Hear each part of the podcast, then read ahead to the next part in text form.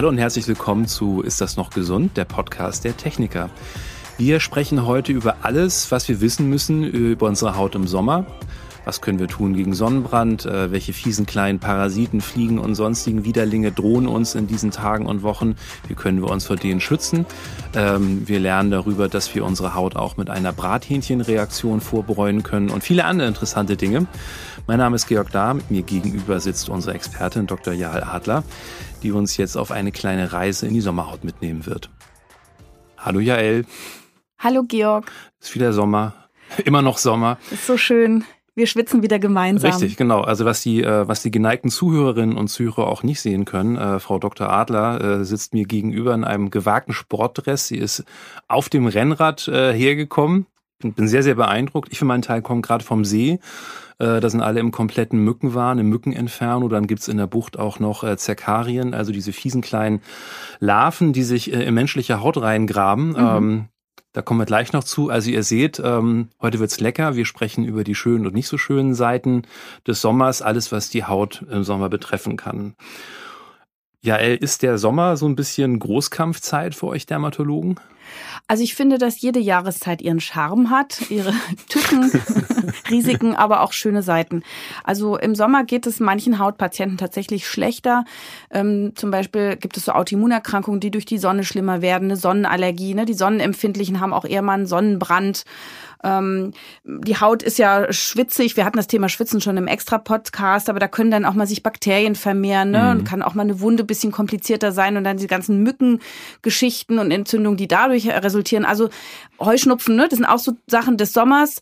Andererseits gehen viele Hautentzündungen wie zum Beispiel Schuppenflechte oder Neurodermitis auch zurück in der Sonne, weil die Sonne so ein bisschen Immunsystem unterdrückend ist, als wäre es eine Cortisoncreme. Mhm.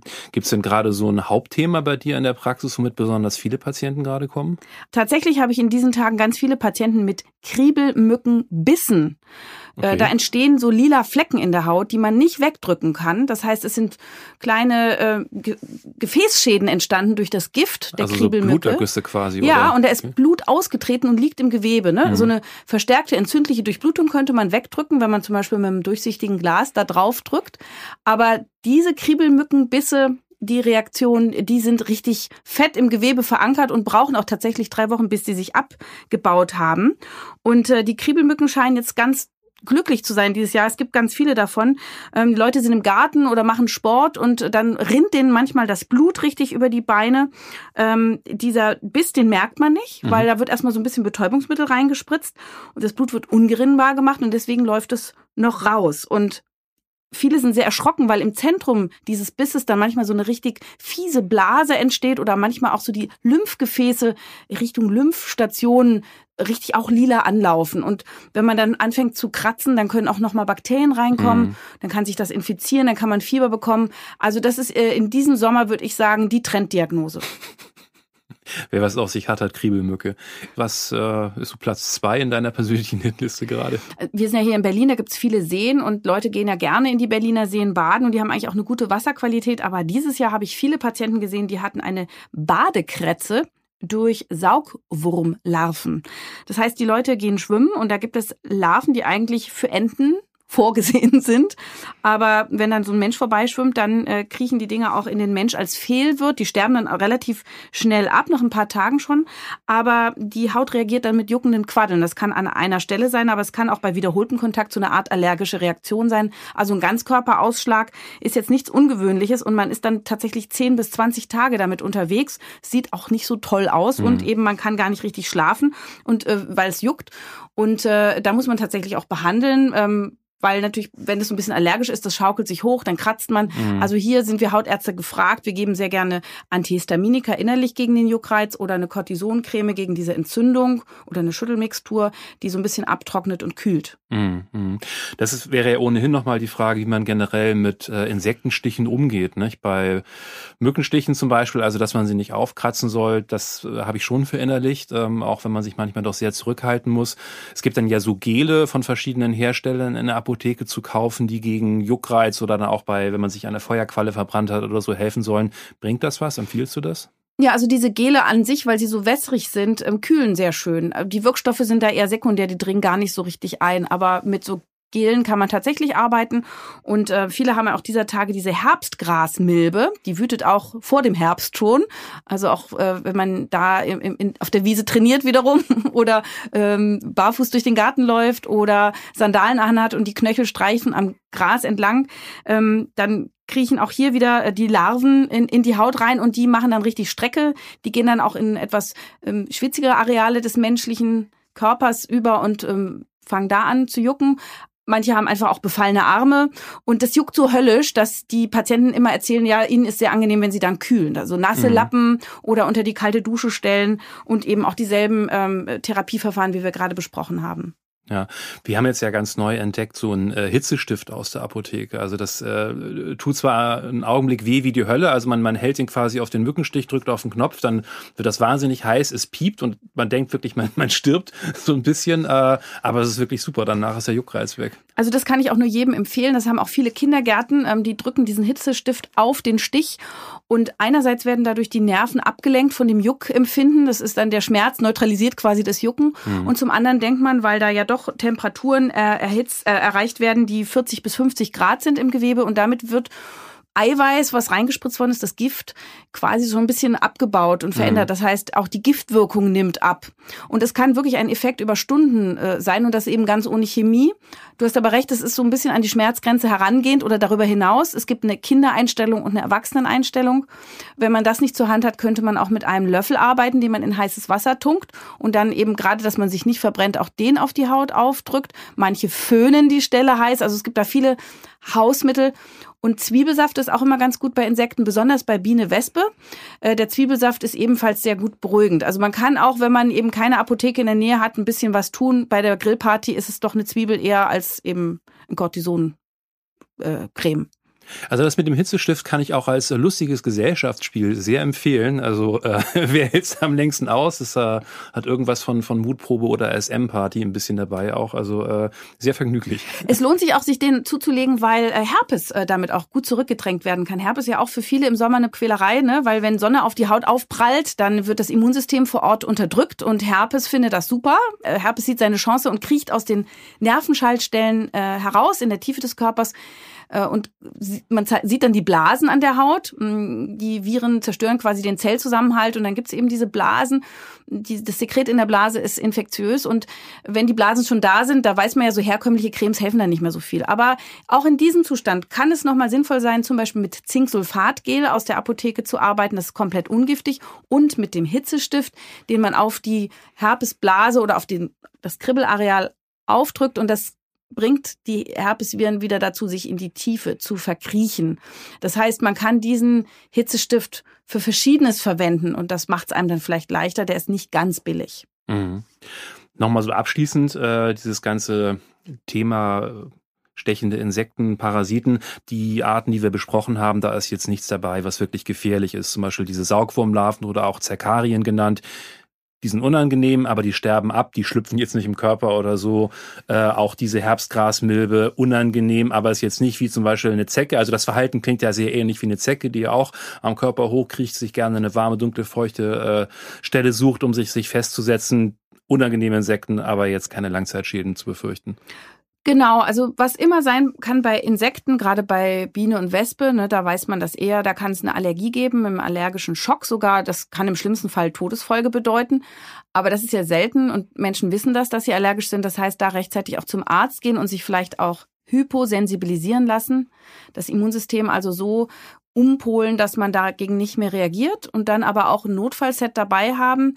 Äh, das bedeutet ein Antihistaminikum zum Trinken, äh, flüssiges Cortison zum Trinken und auch so eine Art Adrenalin-Pen, den man sich ins Gewebe jagt, äh, damit der, der Kreislauf quasi nicht absackt und man daran dann verstirbt und dass auch die Atemwege nicht ganz zugehen. Äh, da muss man sich an den Arzt wenden. Ansonsten äh, gibt es neben allergischen Reaktionen gegen Insektengift mit massiver Histaminausschüttung äh, das verschiedene Grade sein kann. Es kann auch mal eine heftige Lokalreaktion sein. Aber da ist halt, dass die Leute dann kratzen und dann, wenn man sich aufkratzt, dann können Bakterien reingeraten, die wir nicht im Gewebe haben wollen. Und da kann es zu Weichteilinfektionen und zur Blutvergiftung kommen. Und besonderes Risiko ist nach Stichen mit Wadenstechern, die zum Beispiel in Stallnähe ja häufiger, ne, Bauernhofurlaub zu finden sind. Da sind dann auch richtig fiese Erreger, die durch dieses Insekt mit übertragen werden. Also wenn man da merkt, dass die Lokalreaktion, also die Reaktion an der Haut doch heftiger ist, man vielleicht Unwohlsein hat, Fieber hat, Schmerzen hat, dann doch lieber einmal zu viel zum Arzt gehen als einmal zu wenig. Manchmal muss man da auch ein Antibiotikum einnehmen. Mhm. Was kannst du denn empfehlen an Insektenschutzmitteln? Na, am besten ist immer äh, lange Kleidung, die dicht gewebt ist, dass die Viecher nicht äh, da durchstechen, also auch ein bisschen locker sitzend. Und wenn dann doch Haut raushängt, kann man natürlich mit den bewährten Repellenzien arbeiten. Und da ist tatsächlich die Chemiekeule immer die effektivste. Die hält dann auch ein paar Stunden und die Wirkstoffe, die da enthalten sind, heißen zum Beispiel DEET oder die etwas mildere Familienversion Icaridin. Und dann gibt es auch noch ein etwas neueres, heißt Piperidin-Derivat. Also da am besten mal vielleicht in der Apotheke auch sich beraten lassen. Diese Wirkstoffe sind so ein bisschen reizend für die Schleimhäute und fürs Nervensystem, deswegen nicht für Schwangere und Kleinkinder geeignet. Es gibt Biostoffe, die man auch nutzen kann, die stinken dann äh, für die Mücken, aber auch für den Menschen. Also man riecht unangenehm. Äh, beliebte Biostoffe sind Kokosöl und ätherische Öle aus Pflanzen. Ja, es gibt auch zum, viel solche Anti, äh, Anti-Mückenmittel für Kinder, die dann so, so einen zitrusartigen Geruch Zitronellol haben. ist genau ist ein ätherisches Öl, kann aber auch Allergien machen. Okay. Teebaumöl, Lavendel, Eukalyptus, Nelke, Geranien, Zedern, Basilikum, Knoblauch und Pfefferminze. Ne? Das kann da alles mit drin sein. Leider halten die aber nur relativ kurz. Und wir wollen ja äh, vor diesen ganzen fiesen Tierchen, die da rumfliegen, geschützt sein und eben auch vor Zecken, wer zum Beispiel jetzt in den Bergen wandert. Ähm, und das schaffen tatsächlich nur die Chemiekeulen. Also da muss man dann eben abwägen, was ist einem das größte Risiko. Und ähm, es ist ja durch Zecken so, dass man die Borreliose bekommen kann. Die kann man immerhin noch mit dem Antibiotikum behandeln. Aber die Frühsommer-Meningoenzephalitis, die auch über die Zecken übertragen wird, da kann man impfen. FSME aber ehrlich gesagt, ist die Abkürzung. FSME. Aber wenn es ein spontaner Urlaub in den Bergen ist, ne, dann hat man nicht immer die Zeit und man hat es vergessen. Und da würde ich dann schon auf diese sehr bewährten Produkte setzen. Da ist das Risiko wahrscheinlich dann auch, ne, muss man nicht so eine Angst haben. Das kennt man dann ja aus dem Thailand-Urlaub. Wenn man da dann Mückenmittel kaufen geht, äh, hat man ja auch gerne mit DEET und auch in sehr hohen Konzentrationen. Was würdest du empfehlen als Maximalkonzentration, dass man sich die Haut nicht völlig kaputt macht? Ich würde die bewährten Hersteller aus der Apotheke nehmen und da eben auch vielleicht dann die Familienversion, die ist dann immer etwas milder. Ne? Wenn es also auch für Kinder ist, dann ist nicht ganz so aggressiv. Das ist auch für uns Erwachsenen okay. Mhm. Gibt es noch irgendwas, was ich tun kann, um mich vor stechenden Insekten zu schützen? Interessant ist, dass Menschen zum Beispiel mit Blutgruppe 0, neben die sollte man sich auf der Grillparty setzen, denn die haben den charakteristischen Mückenopfergeruch. Blutgruppe 0 zieht Mücken magisch an und die kommen dann von ganz weit her geflogen. Auch das Abatmen von CO2, zum Beispiel beim Sport, ist attraktiv für Mücken. Parfum, Weichspüler sind super. Also das ist alles sozusagen unter süßes Blut abzulegen. Und schwangere Frauen, äh, auch das lieben natürlich Mücken, weil die haben eine höhere Körpertemperatur. Das zieht die auch an. Käsefüße sind ebenfalls ein Problem. In Tansania äh, wehrt man damit äh, Malaria-Mücken ab. Also man, man verbreitet Käsefußaroma vor Häusern und äh, da sollen dann diese Mücken lieber dahin als zu den echten Schweißfüßen. Ähm, also auch äh, Fußgeruch ist Opfergeruch. Auch Fußgeruch ist Opfergeruch äh, im doppelten Sinne. es ist daher empfehlenswert, durchaus im Sommer auch mal ohne Seife sich abzuduschen. Dann wird eine Menge von dem Schweiß abgespült, denn äh, im Schweiß ist Milchsäure, Ammoniak, Harnsäure und Fettsäuren und in diesen Mischungsverhältnissen äh, ne, besonders spannend für die Mücken, die nehmen das wahr. Und wenn man sich das ab und zu runterduscht, dann ist man nicht so schnell auffindbar. Also leichte Kleidung, kalte Duschen, ein paar Chemiekeulen und immer ein Opfer suchen. So kommen wir noch gut durch den Sommer. du hast es eben schon angesprochen ein paar Mal. Wir müssen jetzt im Sommer so ein bisschen mehr aufpassen, dass sich Wunden nicht entzünden. Wie geht's denn insgesamt unserem Schutzmantelhaut in dieser Jahreszeit? Ist der jetzt besser drauf, weil mehr Luft rankommt oder ist er stärker in Mitleidenschaft gezogen, weil wir so viel schwitzen? Das ist so ein bisschen abhängig vom Hauttyp und von der Genetik. Es gibt Menschen, die blühen richtig auf, wenn es sonnig und warm ist. Und andere äh, ziehen sich doch lieber in den Schatten zurück, wenn die eher so ein vegetativer, sehr stark schwitzender Hauttyp sind. Wer also stark schwitzt, wir hatten ja darüber auch eine Folge, bei dem wird die Haut eher aufgeweicht und dann können sich Erreger besser verbreiten, also ein Hautpilz oder Bakterien. Ähm, das kennt man ja auch besonders aus der Leisten- oder aus der Achselregion. Oder auch, äh, wenn man sich rasiert hat oder eingewachsene Haare oder Pickel am Po. Das ist alles, weil die Hautbarriere da ein bisschen geschwächt ist durch diese Überfeuchtung. Und wenn man dann noch ähm, enge synthetische Kleider trägt, so wie zum Beispiel ich jetzt ne, vom Fahrradfahren, so eine enge, eine enge Radlerhose, da könnte man dann dazu neigen, dass Bakterien in die Poren reinkriechen und sich dann Entzündungen entwickeln. Hast du dann noch besondere Tipps, wie ich mit Wunden jetzt umgehe, damit die sich nicht entzünden? Also äh, creme ich die jetzt dann immer mit einer antiseptischen Salbe ein oder was mache ich jetzt im Sommer, wenn ich eine oberflächliche Verletzung habe? Wenn man sich verletzt hat, ist natürlich immer gut, die Wunde zu desinfizieren. Ne? Da gibt's ja auch frei verkäufliche Sprays. Mhm. Das gehört eigentlich in die Hausapotheke. Es gibt auch antiseptische Cremes, je nach Art der Verletzung. Ähm, denn das Risiko bei Wärme ist natürlich, dass sich Bakterien besonders wohlfühlen und sich auch schneller verbreiten. Nachdem wir uns jetzt so viel mit unangenehmen Dingen äh, wie, wie Insektenbissen und so weiter beschäftigt haben, gleich geht's nochmal weiter mit den besten Tipps für die Bikini-Zone und für und gegen Sonnenbrand. Aber erstmal kommt unser beliebter Mythencheck. Und an dieser Stelle ist der perfekte Moment für unsere neue Rubrik, der Mythencheck der Techniker. In jeder Folge gehen wir drei populären Vorstellungen, Vorurteilen oder Volksweisheiten auf den Grund. Zusammen mit unserem Studiogast beantworten wir die Frage, was stimmt denn wirklich? Die Techniker macht den Mythencheck. Mythos Nummer eins: Wir sollten jetzt im Sommer viel in die Sonne gehen, um unseren Vitamin D-Mangel auszugleichen. Das stimmt bedingt. Also es stimmt, dass wenn wir in die Sonne gehen, durch die UVB-Strahlung in der Haut Vitamin D gebildet wird. Und das ist ein enorm wichtiges Vitamin, das auch gleichzeitig, weil wir es selber produzieren können äh, und auch solche Funktionen erfüllt, ein Hormon ist. Also es ist ein Vitamin und Hormon zugleich. Und weil es so wichtig ist, gibt es auch eine weitere Quelle für uns Menschen, nicht nur die Bildung in der Haut, sondern zum Beispiel auch aus dem Seefisch, ja, also über die Ernährung. Irgendwie müssen wir da rankommen. Es reicht da relativ kurzer Sonnenkontakt, also ein hellhäutiger Mensch könnte zum Beispiel seinen Rücken oder seinen Bauch 10, 20 Minuten oder sein Po in die Sonne halten und dann wird Vitamin D gebildet sich in der Sonne braten ist keine gute Idee, weil wir einfach einen massiven Anstieg von Hautkrebs haben, weißen und schwarzen Hautkrebs und weil die Haut auch stark altert durch die Sonneneinstrahlung. Wenn ich bei meinem Patienten im Blut den Vitamin D-Spiegel messe, ist das sowieso sehr sichtbar, dass Menschen, die viel in die Sonne gehen, oft einen Vitamin D-Mangel haben und Menschen, die wenig in die Sonne gehen, auch es kann also sinnvoll sein, so empfiehlt es auch die Deutsche Gesellschaft für Ernährung, das als Nahrungsergänzungsmittel für unsere Gesundheit hinzuzufügen. Im Winter auf jeden Fall und im Sommer vielleicht in größeren Abständen ebenfalls. Und wer auf Nummer sicher gehen will, misst den Spiegel. Hier muss man wirklich äh, Risiko gegen Nutzen abwägen und sich auf keinen Fall in die Gefahr bringen, einen Sonnenbrand zu kassieren oder zu viel UV-Strahlung, weil die Folgen sind einfach dann nicht mehr umkehrbar so leicht. Mythos Nummer zwei. Im Schatten bekommt man keinen Sonnenbrand. Jeder, der sowohl eine Sonnencreme aufgetragen hat, als auch mal im Schatten eingeschlafen ist, wird wissen, uh, da tut sich doch was an der Haut. Das heißt, wir kommen da nicht blass wieder raus. Also man bräunt durch eine Sonnencreme hindurch sogar und eben auch im Schatten. Denn da kommt UV-Strahlung hin, vor allem die UVA-Strahlung, das ist die etwas langwelligere.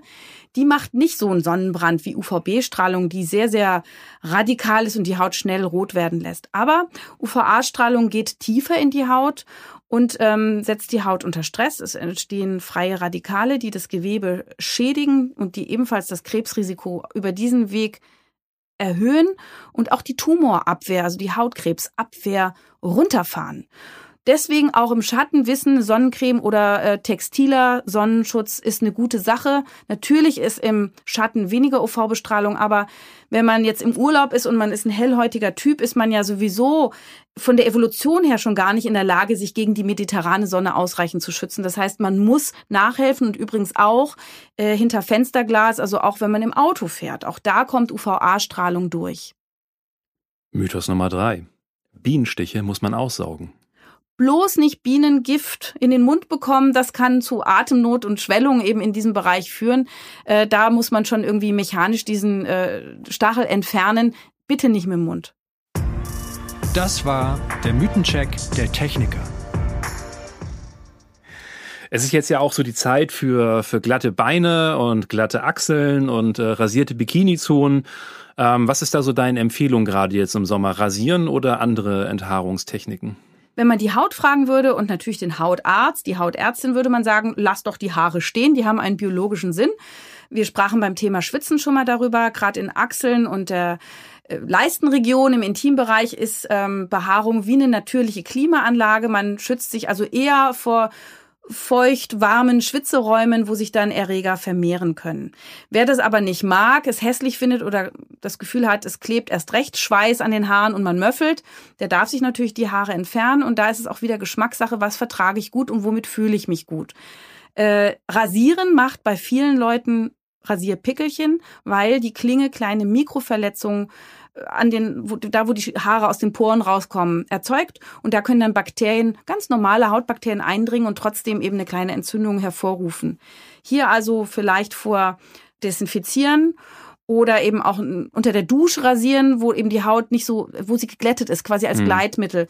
Viele Gleithilfen, Rasierschaum enthalten Chemikalien, wo man wiederum äh, auch eine Kontaktallergie äh, haben kann. Das finde ich jetzt gar nicht so toll und vor allem eine scharfe Klinge nehmen und die durchaus auch mal desinfizieren, damit man da eben nicht so viele Bakterien reinmatscht und eben weniger Verletzung macht. Also immer so ein Wundspray dann quasi neben dem Rasierer stehen haben, einmal rauf. Wäre eine Option. Leider zerstört man sich dann natürlich auch die lieben Bakterien. Aber wenn man gerade dieses Problem im Sommer hat und heute mhm. mal wirklich möglichst pickelfrei äh, an, an den Strand will oder an den Pool, da kann man das mal machen. Ist aber jetzt nicht mein, mein Lieblingsplan. Wer dazu neigt, immer äh, rote Rasierpickel zu haben, Entzündungen zu haben, sollte eine andere Enthaarungsmethode ausprobieren. Das kann zum Beispiel das Wachsen oder Sugarn sein, wo man die Haare praktisch festklebt und rausreißt. Auch das kann zu äh, Reizungen führen. Oder man wählt IPL, also Blitzlichtlampen oder noch besser Laser. Laser ist am effektivsten, tut ein bisschen Autsch unter Umständen. Da zerstört man die Haarwurzeln mit Hitze und dann bleiben die Beine und die Achseln und der Intimbereich glatt und dann kommt vielleicht ab und zu noch mal ein Härchen neu, wenn da Stammzellen nochmal neues Haar generieren. Aber das sind eigentlich die effektivsten Methoden und besonders für Menschen mit heller Haut und dunklen Haaren geeignet, weil der Laser rein physikalisch diese dunkle Farbe quasi sieht, davon aufgenommen wird und deswegen in der dunklen Haarwurzel am meisten wirkt. Sind die Haare schon weiß, die Hersteller sagen, wirkt dann trotzdem, ist aber nicht so, klappt das nicht mehr so gut. Mhm. Wenn man jetzt, ob jetzt nach der Rasur oder nach, einer, nach einem anderen Enthaarungsverfahren dann so rote Pickelchen oder so hat, kann man die irgendwie behandeln, dass sie schneller wieder weggehen? Wenn die Haut einmal entzündet ist, dann muss sie natürlich von innen heilen. Ich würde das unterstützen mit einer antiseptischen Creme. Die gibt's auch frei verkäuflich in der Apotheke. Man kann auch mit Schwarztee-Umschlägen arbeiten. Schwarzer Tee wirkt antientzündlich wie eine milde Cortisoncreme, aber ohne eben Nebenwirkungen.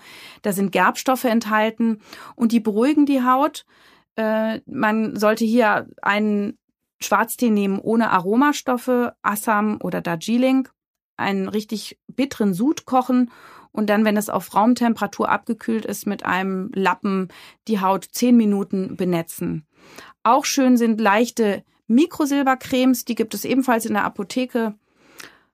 Es gibt auch pflanzliche Mittel, also da, da kann man ruhig auch mit Hausmitteln arbeiten. Und wichtig, die Haut heilt auch von innen. Es ist immer wieder so, dass Menschen nicht gut heilen, weil ihnen irgendwelche Mikronährstoffe fehlen. Das kann man im Blut beim Arzt prüfen lassen, beim Ernährungs- oder Präventionsmediziner oder bei der Hautärztin ähm, Eisen, Zink, Selen, Vitamin D, Omega-3-Fettsäuren, B-Vitamine, was auch immer. Die Haut braucht ganz viele Mikronährstoffe, um wie ineinandergreifende Zahnräder gut zu funktionieren und zu heilen. Und das kann man in einem Blutcheck super rausfinden und dann gegebenenfalls für eine Weile mit Nahrungsergänzungsmitteln nachhelfen und dann ist die Haut auch viel, viel gesünder. Mhm. Man hat ja manchmal auch so eingewachsene Haare an den rasierten Stellen. Ähm, woran liegt das und was macht man dagegen? Eingewachsene Haare kommen zum Beispiel, wenn man mit solchen Epilationsspiralen arbeitet, weil die verzwirbeln das Haar und dann findet es nicht mehr den Weg nach draußen und wächst dann irgendwo in der Hornschicht unterirdisch entlang. Man sieht sie dann von außen, aber man kann sie eben nicht abrasieren.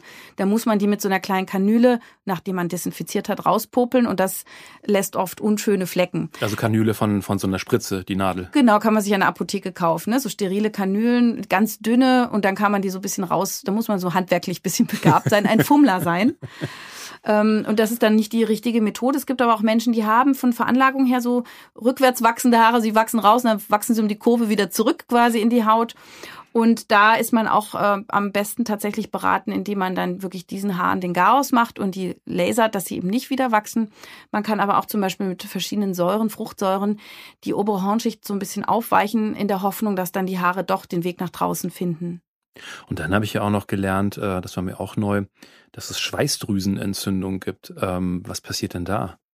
Schweißdrüsenentzündung, da muss man eher sagen, das heißt Akne inversa. Das ist ein Krankheitsbild. Und das ist jetzt nicht nur im Sommer. Das quält natürlich besonders im Sommer, weil alle das dann womöglich sehen. Das sind also Entzündungen wie so eine Art Akne in den Schweißdrüsen, reichen Arealen, den Achseln, im Intimbereich, im Po-Bereich. Und es gibt es in verschiedenen Ausprägungsgraden manchmal so schlimm, dass wirklich schwere Narben da sind, immer Schmerzen, immer Eiter, richtige Gangstrukturen. Auf jeden Fall hier zum Arzt gehen. Und äh, es gibt so ein paar Dinge, die man dazu sagen kann. Also auf jeden Fall Rauchen ist nicht zuträglich, das verstärkt das Krankheitsbild. Man sollte keine Blutarmut haben, also ruhig mal den Eisenspiegel überprüfen. Eng anliegende synthetische Kleidung, die reibt und praktisch den Abfluss äh, aus diesen Poren verschlechtert, ist auch nicht gut. Übergewicht äh, ebenso, weil ne, da zu viel Haut auf Haut liegt. Aber es haben auch ganz, ganz schlanke Leute dieses Krankheitsbild. Das gehört zum Arzt. Und da gibt es ähm, mehrere Therapieschritte. Also man kann erstmal lokal, also auftragend anfangen. So ein nettes Hausrezept ist tatsächlich Zugsalbe zu nehmen, 20-prozentige Schieferölsalbe und die drei Tage und drei Nächte drauf zu schmieren, mit Pflaster abzudecken und viele dieser Entzündungen gehen dann weg. Es gibt jetzt auch so eine Versorgungsstudie zum Thema Akne inversa, was die Techniker unter anderem mit unterstützt. Das nennt sich Esmail. Da kann man auch mal googeln. Da kann man auch teilnehmen als Betroffener. Und eine der Therapieformen, die da äh, doch jetzt auch von, von universitärer Seite angeboten werden und auch jetzt in Arztpraxen angeboten werden, ist diese Leittherapie. Da wird eben mit speziellen äh, Lichtspektren und Radiofrequenz die Region behandelt und dadurch gehen Entzündungen zurück, bakterielle Infekte gehen zurück. Und viele haben da eine Linderung. Die müssen zwar dranbleiben, aber das ist eben eine schön gut verträgliche Methode. Äh, schwieriger wird's dann, wenn operiert wird. Ne? Manche müssen sich operieren lassen, weil die Haut so wahnsinnig entzündet ist und nicht äh, zur Ruhe kommt. Dann nimmt man die befallenen Areale raus. Und es gibt auch eine medikamentöse Therapie mit einem Immunsystem modulierenden Medikament. Also eindeutig, das ist etwas, was zum Arzt gehört. Das würde ich jetzt nicht so als Laie einfach so jetzt nach dem Podcast gehört haben, ja sagen, ach ja klar, ich habe jetzt eine Schweißdrüsenentzündung, ich mache jetzt mal ne, Zinksalbe drauf. Das ist zu wenig und es wird den Betroffenen auch gar nicht gerecht. Das ist eine Krankheit. Wir halten fest, entzündete Schweißdrüsen, Akne inversa, das ist jetzt keine originäre Sommerkrankheit. Sie fällt jetzt eben mehr auf, aber ähm, das betrifft wahrscheinlich eine ganze Menge Hautbilder, nicht, die jetzt einfach mehr auffallen, weil man äh, die entsprechenden Hautstellen freilegt. Was kommt denn jetzt mehr zum Vorschein in diesen Tagen? Viele kommen äh, auch in die Praxis und klagen über Reibeisenhaut. Äh, das ist an den Oberarmen besonders, auch an den Oberschenkeln. Es kann auch mal an den Wangen sein. Und ähm, sie glauben, dass das eine Hautkrankheit ist, aber tatsächlich ist es eher eine Normvariante. Also es ist keine Krankheit, da verhornen die Poren etwas stärker. Manchmal wachsen die Härchen auch ein und kringeln sich da drin. Und äh, manchmal entzündet sich das auch und dann sind diese Hüppelchen nicht nur rau, sondern auch rot.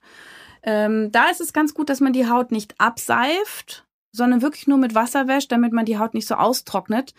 Denn die Betroffenen haben oft eine Neigung zu etwas irritierter und trockenerer Haut. Also nur mit Wasser waschen und dann regelmäßig eincremen. Da bietet sich an Harnstoff und da gibt es auch Produkte mit sogar bis zu 20 Prozent Harnstoff, der dann diese Hornpfropfen aufweicht oder auch mit Ammoniumlaktat. Äh, das macht auch eine Art Peeling und verbessert auch die Durchfeuchtung der Haut. Und dann kann man es auch mal so runterrubbeln mit solchen Rubbelschwämmen. Damit kann man das zumindest gut in Schach halten und auch hier wieder immer dran denken, die Hautgesundheit von innen nicht zu vergessen, Mikronährstoffe auffüllen, Eisenspiegel checken. Schilddrüse sollte bei einer gesunden Haut immer intakt sein. Also hier ruhig mal auch etwas näher äh, gucken lassen. Und äh, wissen, das ist nichts Krankhaftes, sich vor allem dafür nicht schämen, denn das haben ganz, ganz viele Leute. Das wissen die jungen Leute oft nicht und deswegen schämen die sich und tragen nur lang, brauchen sie nicht. Also außer ihnen eigentlich würde das jetzt keinem als irgendwas Negatives auffallen. Das ist mir ganz wichtig und sagt den jungen Leuten das auch immer. Und man gewöhnt sich im Laufe des Lebens dran und man kriegt es auch oft ein bisschen besser hin. Also dass es eben nicht so ganz ins Auge springt, so wie wenn es komplett unbehandelt ist. Mhm. Dann haben wir jetzt also stolz unsere Körper freigelegt. Wir schämen uns für nichts. Äh, wir sind schön, äh, der, der es möchte, ist schön enthaart. Ähm, jetzt kommen wir also käseweiß aus dem Flugzeug gestolpert. Äh, und der Klassiker ist ja, ne, man legt sich an den Strand, pennt ein und hat bums gleich einen Sonnenbrand, der einem die erste Urlaubswoche mindestens versaut. Was ist denn eine gute Art, meine Haut sanft an die Sonne zu gewöhnen, dass mir das nicht passiert? Du musst auf deinen Hauttyp hören. Wenn du ein heller Hauttyp bist, dann möchte die Evolution deine persönliche Genetik, dass du nördlich des Schwarzwaldes Urlaub machst. Und wenn du da nicht drauf hörst, dann musst du dich extra schützen. Und ich habe auch in Brandenburg schon sehr schönen Sonnenbrand bekommen. Na siehst du, also dein Eigenschutz ist vielleicht nur 10 bis 20 Minuten. Und wenn du länger vorhast, draußen zu bleiben, dann musst du dich schützen. Und da sagen wir Hautärzte, meiden, kleiden, cremen. Also die Mittagssonne ist die heftigste zwischen 11 und 15 Uhr. Nicht in die pralle Sonne gehen. Kleiden, dicht gewebte, lockere Kleidung. Du kannst auch extra UV-Schutzkleidung mit Zertifikat äh, nutzen. Das sind eher synthetische Fasern, weil die dichter gewebt sind und auch wenn du sozusagen stretchst, ja, das Gewebe gedehnt wird, äh, bleiben die noch schützend und auch eher dunkle Farben. Äh, Hut, breite Krempe, den Nacken unbedingt schützen, ähm, eine Sonnenbrille. Ähm, und dann natürlich Cremen, die Stellen, die du anders nicht schützen kannst, die so raushängen. Und da würde ich immer eine gute Sonnencreme nehmen, die du auch angenehm findest von deinem Hauttyp her. Männer mögen eher was Leichtes, so ein Fluid zum Beispiel. Ähm, heutzutage gibt's sogar schon Puder, die man aufpudern kann, also so, dass es nicht so schwitzig ist und man darunter auch noch Hitzepickel bekommt oder Akne vom Fett der Creme. Also eher was Leichtes und das findet man auch beim Sport angenehmer, auch etwas, was nicht in den Augen brennt. Also ein Produkt, was du gerne benutzt und da am besten als hellhäutiger 50 plus. Hier gilt, viel hilft viel. Du brauchst viel Sonnencreme, wenn du rausgehst. Für den ganzen Körper anderthalb bis zwei Schnapsgläser. Und wir benutzen ja oft auch zu wenig. Also viel hilft viel heißt nicht nur einen hohen Lichtschutzfaktor, sondern auch viel vom Produkt. Mhm. Und im Vorfeld, also bevor ich in den Urlaub fahre, kann ich da schon meine Haut wirklich an die Sonne gewöhnen? Kann ich ins Solarium gehen, äh, irgendwas anderes machen? Eine ganz wichtige Frage. Natürlich solltest du mit der Natur gehen und wenn der Frühling kommt und dann der Sommer, deine Haut langsam an die Sonne gewöhnen, also vielleicht immer ein bisschen länger draußen bleiben, dann kannst du deine eigenen Schutzmechanismen aktivieren. Du wirst vielleicht leicht beige, ja, aber bitte nicht aktiv, aggressiv röten oder glauben, dass du braun wirst, indem du vorher rot warst. Das ist ungesund. Aber ja, deine Melaninproduktion passt sich an und vor allem bekommst du eine Verdickung deiner oberen Hautschicht. Das nennt man Lichtschwiele und das verlängert den Eindringweg von UV-Strahlung und dadurch hast du auch weniger Sonnenschäden zu befürchten. Außerdem kannst du viel über die Ernährung machen. Ich bin ja Ernährungsmedizinerin und ähm, wir hoffen ja alle, dass es bald eine Sonnencreme zum Einnehmen gibt. Hm. Und die könnte zum Beispiel bestehen aus Beta-Carotin. Das ist ja der Farbstoff aus den Möhren. Wenn du also jeden Tag ein Glas Möhrensaft trinkst mit einem Tröpfchen Öl, färbst du deine Haut leicht orange und verlängerst den Eigenschutz ums zwei- bis dreifache. Das repariert Schäden in der Haut. Es schützt vor weiteren Schäden, ne, dadurch, dass du eben plötzlich statt zehn vielleicht 20, 30, 40 Minuten ungeschützt in der Sonne bleiben kannst. Und es sieht auch sexy aus. Studien haben gezeigt, dass ein Möhrengesicht attraktiver und anziehender ist als ein künstlich sonnengebräuntes. Ist notiert. Ich gehe, glaube ich, äh, gleich im Anschluss mal einkaufen. Genau. Äh, also am liebsten natürlich, aber es wird Nahrungsergänzungsmittel geben, wo das halt auch als Kapsel drin ist. Das empfiehlt man aber nicht für Raucher. Da könnte womöglich das Lungenkrebsrisiko erhöht werden. Also da, also bei Rauchern lieber normalen Möhrensaft trinken oder gar nicht rauchen am besten. Ähm, Neben dem Beta-Carotin gilt Lycopin aus dem Tomatenmark als ein vielversprechender sekundärer Pflanzenstoff.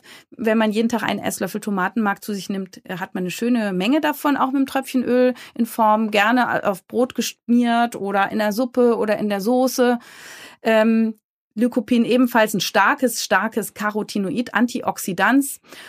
Dann gibt es ähm, die Farbe, die man aus den Flamingos und aus dem Lachs kennt, Astaxanthin, auch als Nahrungsergänzungsmittel. Und all das und noch mehr Stoffe werden sicherlich eines Tages so eine Art Sonnencreme von innen sein. Und mit einer entsprechend pflanzenbetonten Kost, mit diesen Farbstoffen kann man sich auch unterstützen mit der Abwehr von Sonnenschäden. Und auch Omega-3-Fettsäuren sind in der Erforschung. Dasselbe gilt für Vitamin D. Ja, das wird in der Haut in der Sonne gebildet und hilft aber auch vor Hautkrebs zu schützen. Und auch, und da ist ja die Forschung klar dran, Mikrobiom, also eine Darmflora, die sehr, sehr reichhaltig ist, scheint ebenfalls ähm, zu schützen vor Hautkrebs. Also die Ernährung ist ganz relevant und einer der Gründe, warum vielleicht heutzutage der Hautkrebs so massiv angestiegen ist, ist nicht nur unser Freizeitverhalten, dass wir jetzt alle in den Süden jetten und auch das mehrmals im Jahr, weil wir es uns jetzt auch alle leisten können und nicht vorbereitet sind, Käseweiß aus dem Büro kommt, sondern auch, weil unsere Ernährung nicht mehr ursprünglich ist und uns sehr viele schützende und reparierende Pflanzenstoffe in der Ernährung fehlen. Mhm. Und so Chlorophyll aus äh, grünem Gemüse, hat das auch eine Schutzwirkung? Auch das gilt als schützend, genau. Also am besten ist tatsächlich der Tipp, äh, viele bunte Pflanzen essen. Also Solarium ist blöd, äh, Karottensaft ist super. Ähm, was ist mit Selbstbräunungscremes?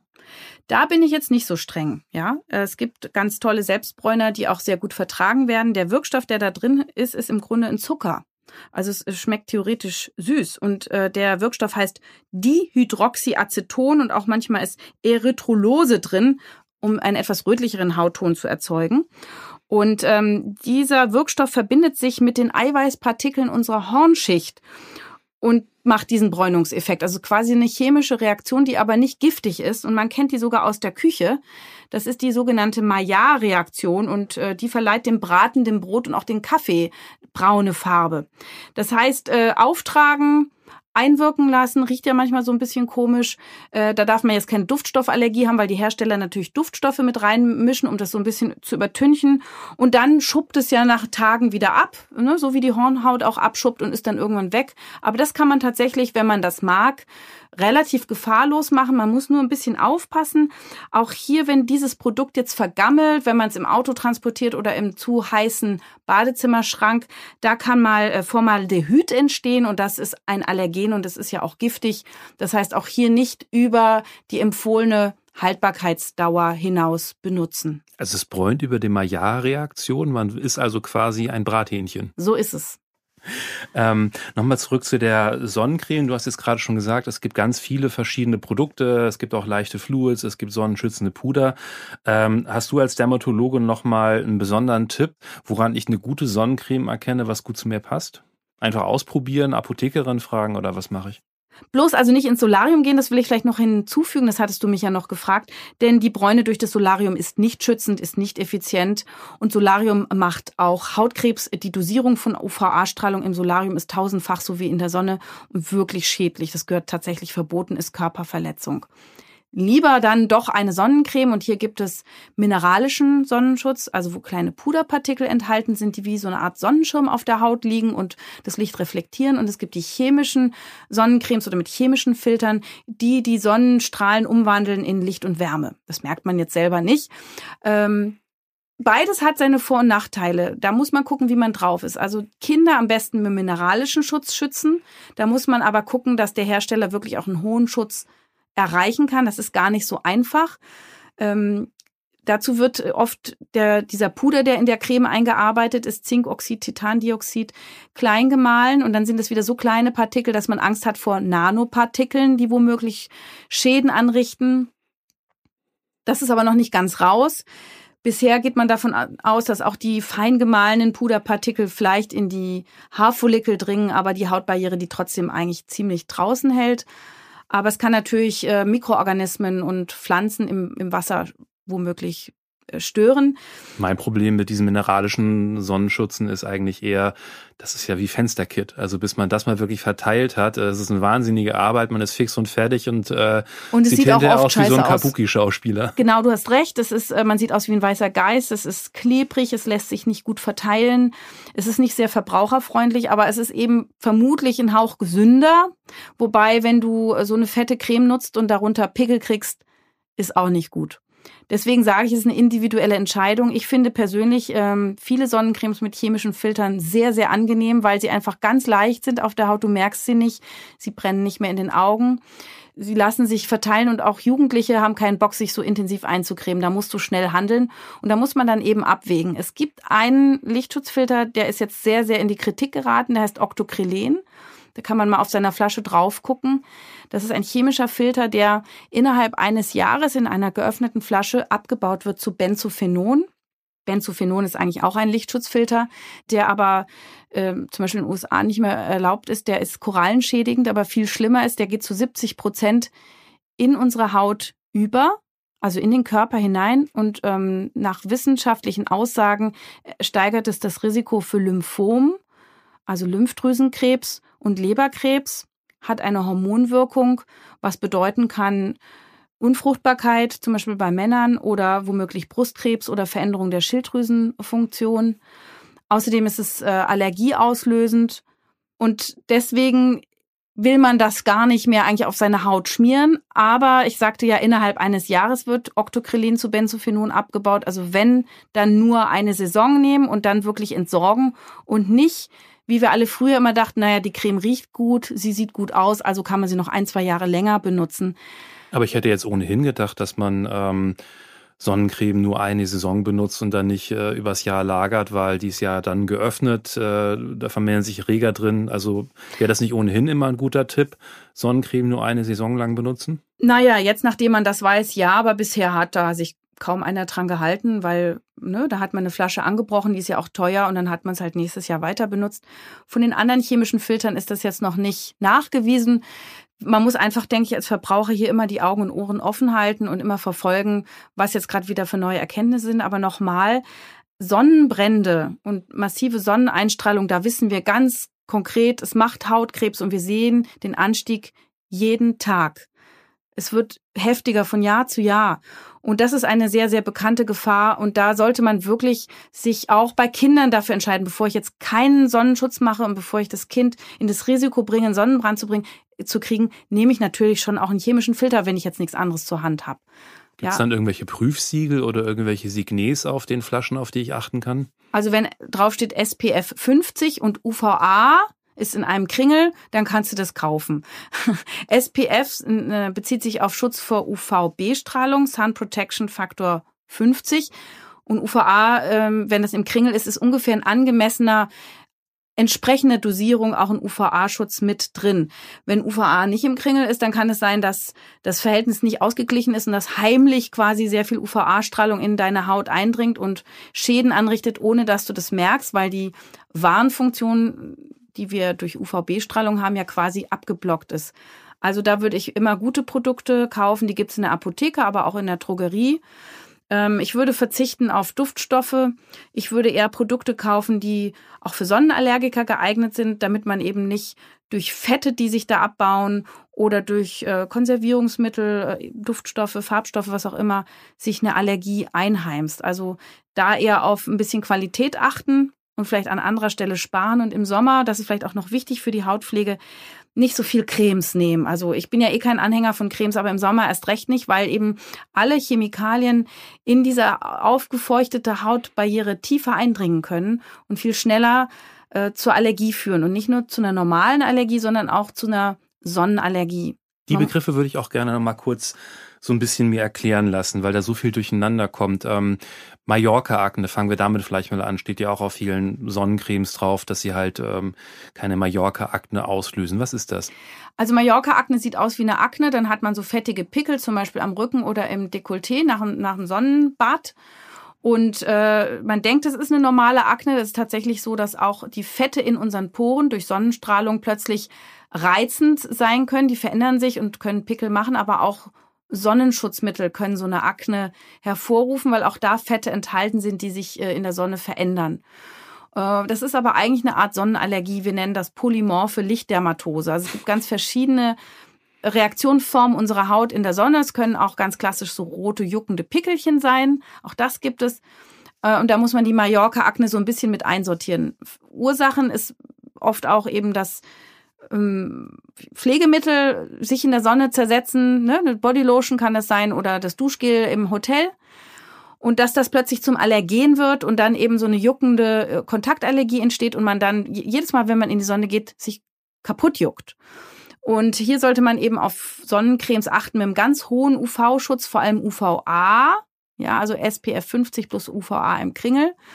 Ähm, und äh, nur mit Wasser duschen, höchstens mal so ein ganz mildes Duschgel äh, in der Achsel oder in der Po-Falte oder Leiste, das reicht. Und Bodylotions braucht man eigentlich nicht. Und wenn überhaupt, dann nur die Stellen, die noch immer trocken sind. Aber durch diese starke Hautdurchfeuchtung, durch den Schweiß auch, hat man oft eine ganz schön durchsaftete Haut und auch einen robusten Säureschutzmantel. Also wirklich wie immer nur dann nachhelfen, wenn es sein muss. Also der Oberbegriff ist Sonnenallergie und Mallorca-Akne quasi ist eine Unterform davon? Ganz genau. Und sag doch mal bitte diesen herrlichen Fachbegriff für Sonnenallergie. Polymorphe Lichtdermatose. Klingt gleich Poly viel gefährlicher. Ja, ja. Lichtdermatose heißt einfach ähm, Hauterkrankung durch Licht. Und polymorph bedeutet, dass äh, es ganz verschiedene Erscheinungsformen gibt. Eben von Eiter Eiterpustelchen über äh, kleine rote Hüppelchen, über Bläschen, über Knubbel, ne? Polymorph. Also es hat verschiedene Erscheinungsbilder im Repertoire. Mhm. Ähm, Nochmal Verständnisfrage. Ähm, du hast ja gesagt, Sonnenallergie, diese Pickel entstehen dadurch, dass äh, durch die Hitzeeinwirkung sich Fette verändern in der Haut. Betrifft das dann nur die Hautpartien, die wirklich von der Sonne beschienen werden oder auch ähm, Hautpartien unter der Kleidung? Da staut mhm. sich auch Hitze dann. Also es sind nicht nur Fette, die sich zersetzen, es können eben auch andere Allergene sein oder Kosmetikinhaltsstoffe, die zum Allergen werden. Es gibt zwei Dinge an der Haut. Das eine ist die Photoallergie oder photoallergisches Ekzem nennt man das und das andere ist das phototoxische Ekzem. Und der Unterschied zwischen Allergie und toxisch, den würde ich gerne erklären. Allergie bedeutet immer, dass Immunsystem T-Lymphozyten beteiligt sind und die schwimmen durchs Gewebe. Das heißt, eine Sonnenallergie kann auch an Stellen auftreten, die gar nicht mehr direkt der Sonne ausgesetzt worden sind. Das verbreitet sich durch diese T-Lymphozyten, mhm. diese Allergie. Bei Kontaktallergien ist das übrigens genau dasselbe. Ne? Wenn man Nickel nicht verträgt, und man hat erst eine Armbanduhr gehabt, dann kann es plötzlich am nächsten Tag auf der anderen Seite auch auftreten, obwohl man da gar keine Armbanduhr hatte, gegen die man jetzt allergisch ist. Also bei einer Allergie ist das Immunsystem beteiligt und es sind T-Lymphozyten, also Zellen, die durchs Blut schwimmen und diese Allergie an anderen Hautstellen auftritt, nicht nur in den sonnenbeschienenen Arealen und die Begrenzung ist dementsprechend auch unscharf. Das heißt, du hast nicht nur da, wo das T-Shirt endet, einen scharfen roten Rand, sondern du hast praktisch auch im beschatteten, im schattigen Teil äh, rote Hüppelchen, die jucken. Eine phototoxische Reaktion äh, kann man vergleichen mit einem Sonnenbrand, einen ganz heftigen. Da ist die Haut viel empfindlicher als sonst, zum Beispiel durch Arzneimittel, also Antibiotika oder äh, Blutdrucksenker oder Johanniskraut oder Bergamott auch, das ist im, im äh, Earl Grey Tee enthalten. Also viele, viele Arzneimittel können in der Haut von innen ähm, abgelagert werden. Du hast die eingenommen, sie liegen in der Haut, dann kommt die Sonne drauf und du reagierst, als hättest du einen ganz, ganz schlimmen Sonnenbrand. Und das ist aber ganz scharf begrenzt, weil da ist kein Immunsystem beteiligt. Das ist eine toxische Reaktion und die ist immer ganz scharf begrenzt. Das heißt, da schwimmt nichts und das siehst du wirklich nur auf den beschienenen Arealen. Hm, hm. Was ist denn mit ähm, mit Altersflecken oder den sogenannten, sagt man Altersflecken eigentlich? Ist das ein. Also im Volksmund sagt man Altersflecken. Ich hüte mich als Ärztin davor, Altersflecken zu sagen, sonst verlassen mich alle ja. meine Patienten. Ich sage immer, es sind Sonnenflecken und das okay, so, okay. wird der Sache auch viel gerechter. Okay. Also die Sonnenflecken, wie wir jetzt gelernt haben, ähm, kann ich da im Sommer irgendwas tun, um äh, so deren Ausbreitung vorzubeugen? Sonnenflecken muss man sich vorstellen wie Stoppschilder. Ne? Wenn also zu viel Sonne in diesem Areal angekommen ist, dann bildet die Haut diese braunen Flecken und die gehen auch nicht mehr weg. Die kann man nicht mal mit so vielen kosmetischen Bleichcremes wegmachen, die so im Handel angeboten werden. Das kann man sich sparen. Die kann man tatsächlich nur noch lasern. Es gibt Laser, die, die flachen Sonnenflecken schön wegblitzen. Die werden dann erstmal schwarz und dann nach einer Woche bis drei Wochen fallen sie dann ab, je nach Körperregion. Äh, manchmal lagern die auch Horn ein, dann muss ein bisschen mehr Gewalt angewendet werden. Da muss ein chirurgischer Laser her oder so ein Schaberchen. Äh, man sollte auch nicht ähm, die irgendwie im Kosmetikstudio wegblitzen lassen. Ich habe jetzt gerade wieder einen Patienten gehabt, der quasi sah aus wie Sonnenflecken, es waren aber schon Melanome, aber wir haben die so früh entdeckt, äh, dass man sie heilen kann. Also lieber zum Arzt gehen, sich sowas entfernen lassen, wenn es einen stört. Ähm, und das wirklich auch im Rahmen der Hautkrebsvorsorge regelmäßig eben mit angucken lassen, sich selber kennen. Die allermeisten Sonnenflecken sind komplett harmlos, aber es kann eben auch Ausnahmen geben und die kann man sogar als Arzt nicht immer auf den ersten Blick unterscheiden und deswegen nimmt man auch manchmal eine Probe. Mhm. Man achtet jetzt ja im Sommer, also mir geht's jedenfalls so, sowieso äh, wieder mehr auf, naja, all die ganzen Flecken und Hüppelchen und alles, was man so auf der Haut hat und macht sich vielleicht Gedanken darüber, oh Gott, oh Gott, ist das eigentlich noch gesund oder äh, entartet das gerade schon? Also woran merke ich jetzt, ähm, wenn ich im Sommer meine Haut so ein bisschen genauer begutachte, ob ich mir irgendwo Sorgen machen und das dann mal nachgucken lassen muss? Gibt es da so allgemeine Empfehlungen? Ich würde einfach sowieso regelmäßig den Hautarzt meines Vertrauens haben oder auch einen Hausarzt, der speziell auf Hautkrebsvorsorge spezialisiert ist und mich da einmal im Jahr vorstellen. Aber ganz wichtig ist natürlich auch ein mündiger Patient zu sein, also seinen eigenen Körper kennen, den Partner im Blick haben, die eigenen Kinder im Blick haben. Äh, beim Partner ähm, wirklich auch mal an versteckten Stellen gucken. Liebe rettet Leben, also auch ruhig mal das Licht anlassen bei der Liebe. Ich habe also schon Paare gehabt, wo äh, liebevoll der eine Partner dem anderen alle äh, neuen oder verdächtigen Leberflecken umkringelt hat und mit dem Edding. Äh, und ich sollte mir die dann mal angucken und dann bestenfalls auch gleich wegmachen. Äh, ein anderer Patient hat da zwischen den Beinen an brisanter Stelle einen neuen Fleck gehabt und es war tatsächlich ein Melanom. Die Freundin hat das aber gesehen und hat gesagt, Mensch, Schatz, das ist neu, wir gehen mal zur Hautärztin und dann wird das eben rechtzeitig erkannt und weggemacht. Also tatsächlich äh, ist immer wichtig, auch ein gutes Körpergefühl zu haben, sich selber auch anzuschauen, zu betrachten, zu kennen. Also im Prinzip alles, was neu ist, was man nicht kennt, sollte man sich mal angucken. Ja, und man muss auch sagen, nicht nur die äh, Leberflecken können zum schwarzen Hautkrebs entarten, sondern viel häufiger sind es die ganz normalen Melanozyten, also die Pigmentzellen, die wir überall in der Haut haben, die man ja so nicht als Fleck erkennt. Also neue Flecken, die irgendwie wild aussehen, äh, würde ich auch zeigen.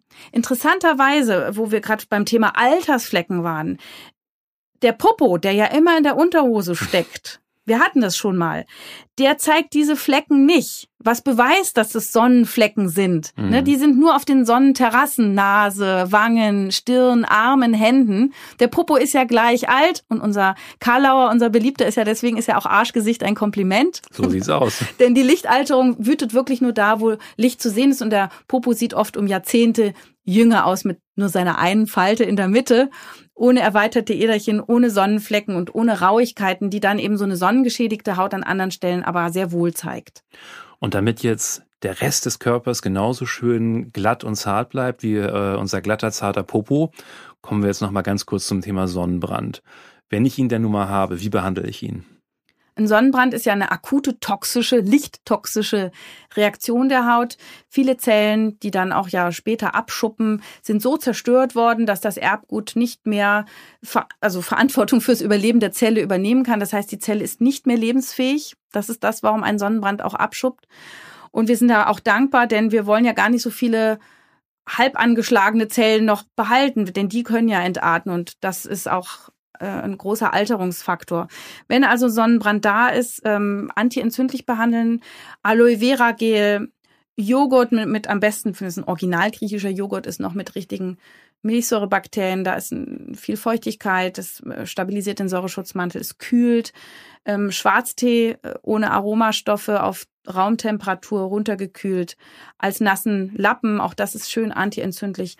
Man kann mal ähm, Acetylsalicylsäure das, was in, ich darf es jetzt vielleicht mal sagen, im Aspirin enthalten ist, ohne Werbung zu machen, oder Ibuprofen bei Kindern, also antientzündlich wirkende äh, Schmerzmittel.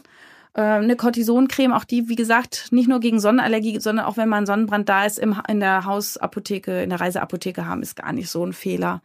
Damit man dann nicht, wenn man auf der Insel ist und kein Arzt da ist, dann den ganzen Urlaub irgendwie sich quält. Dann aber bitte auch raus aus der Sonne, T-Shirt tragen äh, für den Rest des Urlaubs und nicht nach zwei Tagen wieder in die Sonne knallen. Gibt es denn Regeln dafür, wann ich nach einem Sonnenbrand wieder äh, in die Sonne darf, wenn die Rötung weg ist oder was ist da die Regel? Also das muss alles komplett abgeheilt sein und es kann eben ein paar Wochen dauern.